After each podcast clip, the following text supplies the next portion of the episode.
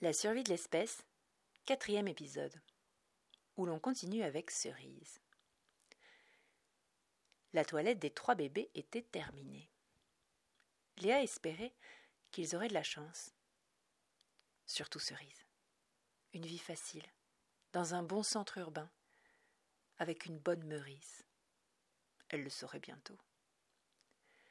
Les 3 meurisses arrivèrent 1 heure plus tard, en file indienne, et toutes 3 vêtues de la même façon terne et rassurante. Rien ne les obligeait à s'habiller de la sorte. C'était plutôt que ces femmes avaient le même caractère, ou que, par une entente tacite, il leur plaisait de faire émerger les mêmes souvenirs dans toute l'humanité. Et c'était réussi.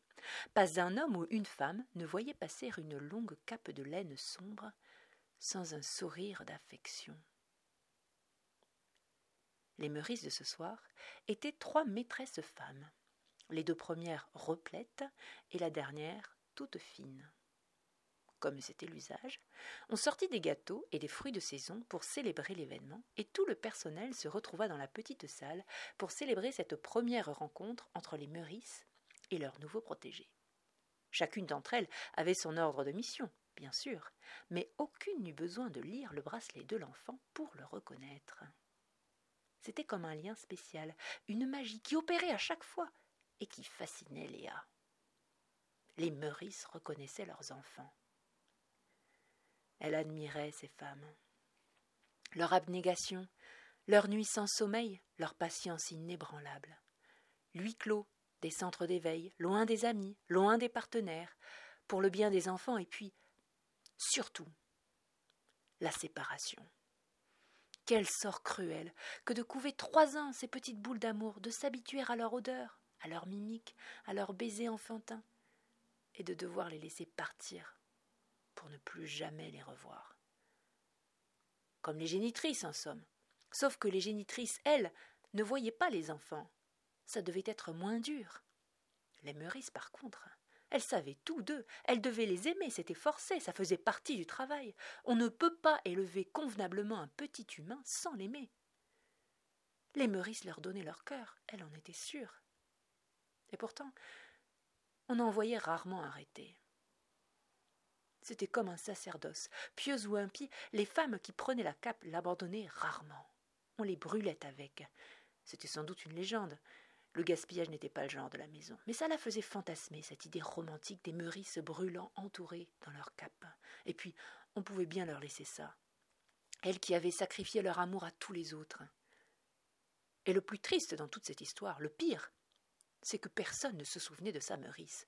Léa avait beau fouiller dans sa mémoire, elle ne se souvenait de rien, pas d'un seul trait, pas d'une chansonnette, pas de la plus vague odeur. Seulement un sentiment de chaleur qui l'envahissait chaque fois qu'elle croisait une meurisse. C'était sans doute les faire chercher. Ça vous en fait combien ? Elle s'était approchée doucement de la meurisse de Cerise, évidemment, une femme large et douce, qu'il observa un temps avec bonté, avant de bien vouloir répondre. 62. Les meurisses n'aimaient pas parler de leurs enfants, pas aux autres. Entre elles, elles devaient sûrement en parler tout le temps, mais pas aux autres. Sans doute parce qu'ils ne pouvaient pas comprendre et qu'elles n'avaient pas envie d'expliquer.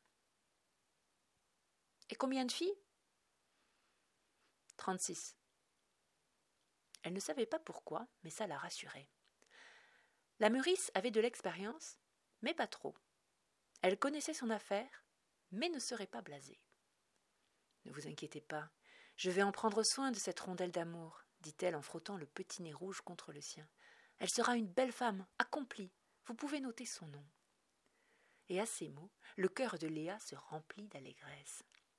La meurisse de Cerise semblait bien bonne.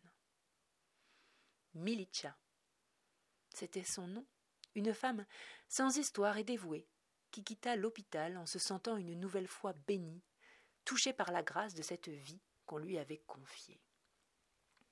La neige s'était mise à tomber en légers flocons, la forçant à rabattre sa capuche et à tenir serrée contre elle la petite Cerise. Elle n'avait pas attendu ses consœurs. Elles n'allaient pas au même endroit. Cerise partait à Z32, sur la mer Baltique, dans une microscopique communauté tournée tout autour de la science et de l'évolution. Là où elle se rendait, il y avait la neige et la chaleur des poils. Elle aurait toutes les excuses du monde pour se terrer au fond de sa chambre et blottir la petiote contre elle. Ce qu'elle préférait.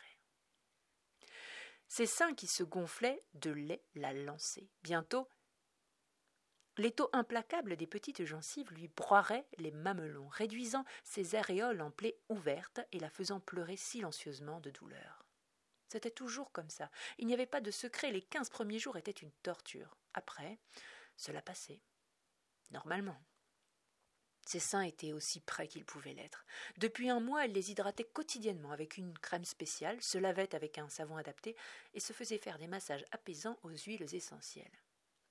Elle n'était pas certaine qu'il y ait des masseuses spécialisées à Z32. C'était trop petit. Sans doute que les meurisses se massaient entre elles. Ses pots de crème et d'huile étaient près dans la besace qu'elle ne quittait jamais.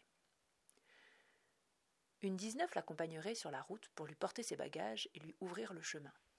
C'était une petite timide qui dissimulait ses cheveux roux sous une teinture violette et battait ses jambes nues en l'air, assise sur un rebord de fenêtre de la gare, sans sembler se soucier de la neige et du froid.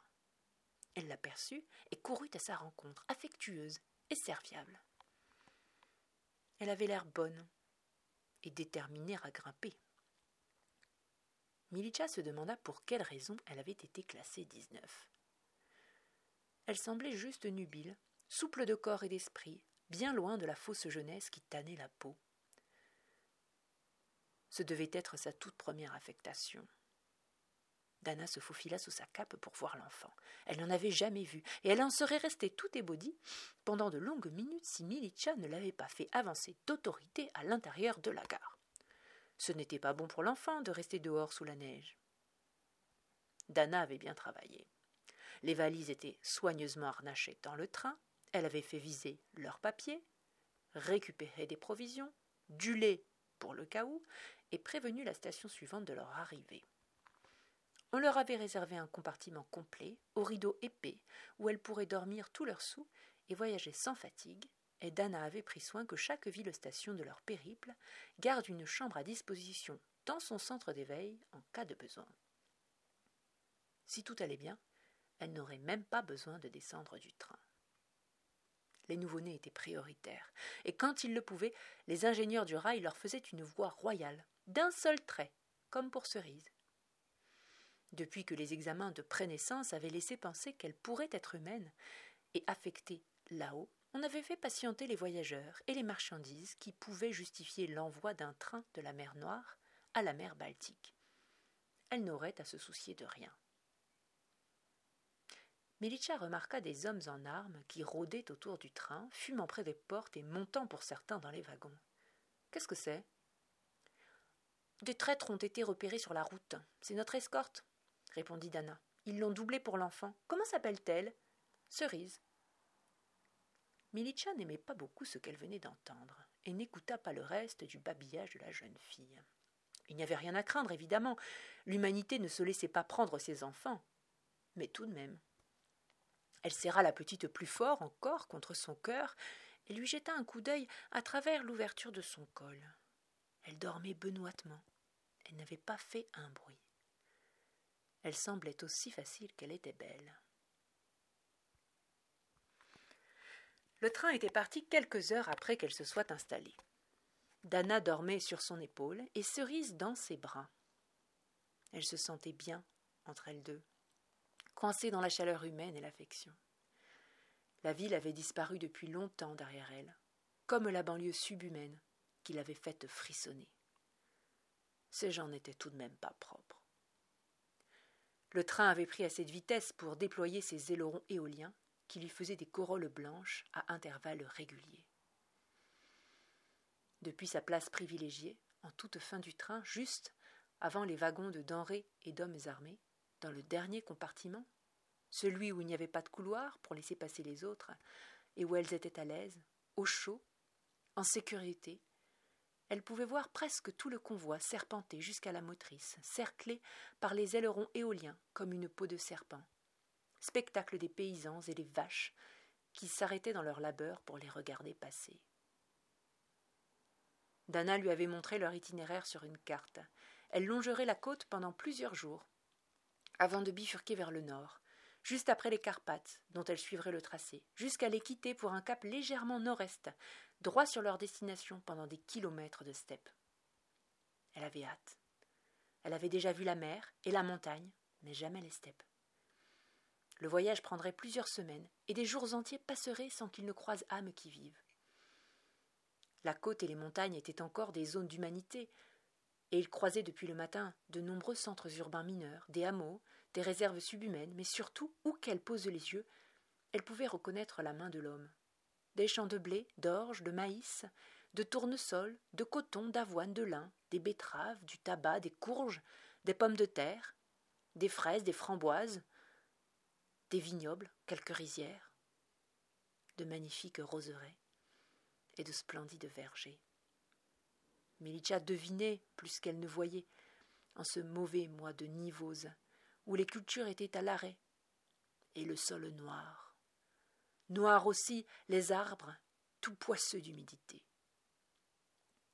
Mais elle s'était renseignée, et elle s'imaginait le paysage tel qu'il devait être en été, ou mieux, au printemps, tel qu'elle aurait aimé le voir. Elle avait grandi dans une ferme, sans doute à cause de sa forte carrure et de son esprit placide. Elle ne s'en était pas plainte. Observer la nature mourir et renaître chaque année, aider aux travaux des champs, folâtrer dans les ballots de paille, marcher pieds nus dans la terre glaise humide qui vous file entre les orteils, ramasser des noix, des radis, des courgettes, des carottes, cueillir des pommes, des cerises, des abricots, des prunes et surtout les meilleurs, les quetchs, à la peau sombre et à la chair jaune. Juché en haut d'échelles de bois, à chanter à tue-tête avec les collègues, sous un soleil éclatant, lumineux, qui vous faisait des auréoles dans les cheveux, qu'il blondissait, courir dans les herbes hautes, s'y vautrer, les couper, inventer tout un tas de stratagèmes pour tenir à distance les oiseaux et les lapins, finir par les piéger et les manger, ranger dans l'odeur forte et fraîche les montagnes de fruits par cajots, paires, bottes, pour que les gars de la centrale les emmènent et les distribuent. Elle avait aimé ça. Et puis la nuit, elle voyait les étoiles. Ça la surprenait maintenant, quand elle sortait des villes, de lever les yeux et de voir les étoiles. Elle sursautait presque. Les penseurs disaient que bientôt, dans 100 ou 200 ans, on verrait de nouveau les étoiles en ville. Mais ça lui plaisait assez que tout le monde ne les voie pas.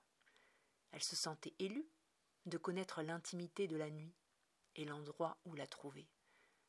Il fallait marcher longtemps, seul et sans lumière, dans n'importe quelle direction, loin des hommes et des habitations. Une demi-heure peut-être.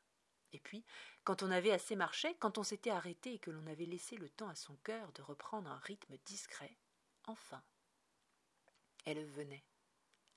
La nuit, douce, légère, qui se collait à la peau à mesure que le silence retombait.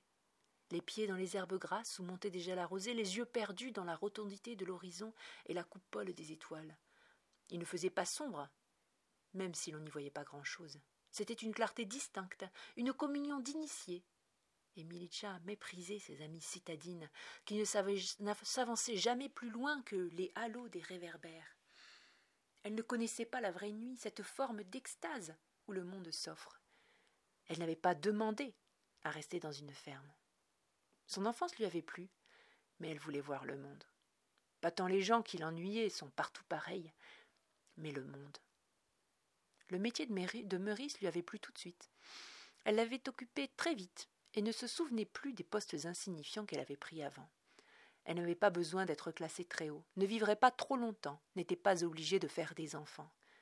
Elle disait qu'elle était stérile, comme beaucoup de meurices. Mais ce n'était pas la vérité. La vérité, c'était qu'elle n'imaginait pas pouvoir se séparer d'un enfant qu'elle aurait porté. C'était obscène comme pensée, mais elle n'était sans doute pas seule à l'avoir, puisque les meurices étaient exemptées de points de reproduction. Elle se demandait s'il y aurait des cerisiers à Z32. C'était un peu idiot et banal, mais elle les trouvait si poétiques quand ils étaient en fleurs, Si délicate la sensation de prendre en main l'une de leurs branches chargées de corolles et de sentir les pétales frais et lourds vous embrasser l'intérieur de la main. Elle aurait voulu que Cerise voie ça. C'était dommage de porter un si joli prénom sans comprendre le point auquel il était adorable. Z32 était trop au nord. Il y avait sans doute pas de cerisier. Mais les vies étaient longues et pleines d'imprévus. Cerise aurait le temps de migrer. Sans doute moins qu'elle, qui faisait tout exprès de choisir les enfants aux affectations les plus lointaines pour courir le monde. Mais certainement assez pour voir un cerisier en fleurs. C'en est fini pour aujourd'hui. Je vous remercie de m'avoir écouté et je vous dis à la prochaine.